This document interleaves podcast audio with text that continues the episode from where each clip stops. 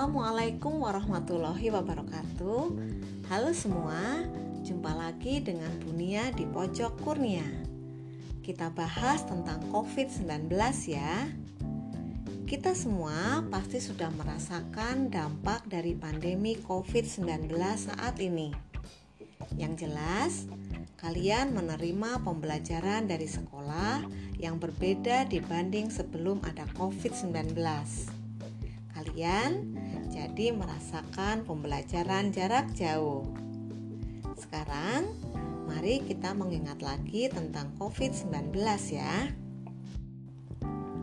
Coronavirus Disease 2019 atau COVID-19 adalah penyakit yang dapat menyebabkan gangguan pernafasan dan radang paru-paru.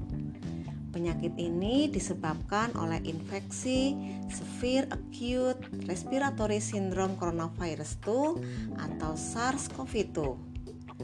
Gejala klinis yang muncul beragam, mulai dari seperti gejala flu biasa, batuk, pilek, nyeri tenggorokan, sampai yang berkomplikasi berat seperti pneumonia atau bahkan tidak bergejala sama sekali. Orang dengan COVID-19 memiliki berbagai gejala yang dilaporkan, mulai dari gejala ringan hingga penyakit parah. Gejala dapat muncul 2-14 hari setelah terpapar virus.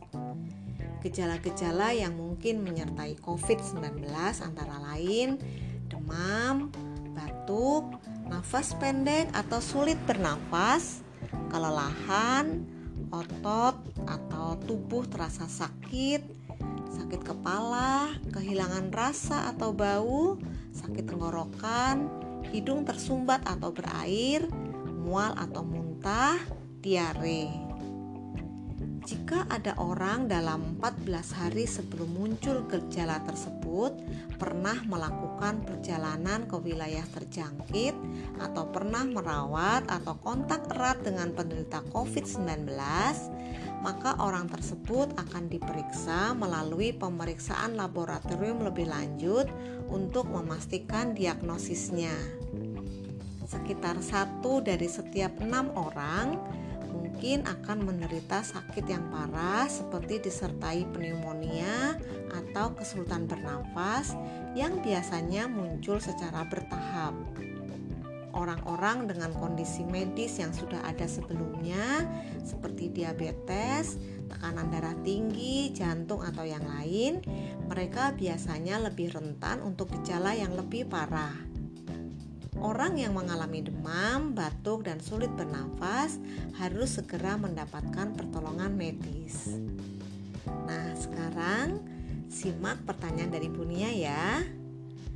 Apa yang harus kita lakukan untuk melindungi diri kita dan orang lain agar tidak terinfeksi virus COVID-19? Siapkan jawaban kalian dan tayangkan di Padlet kita ya.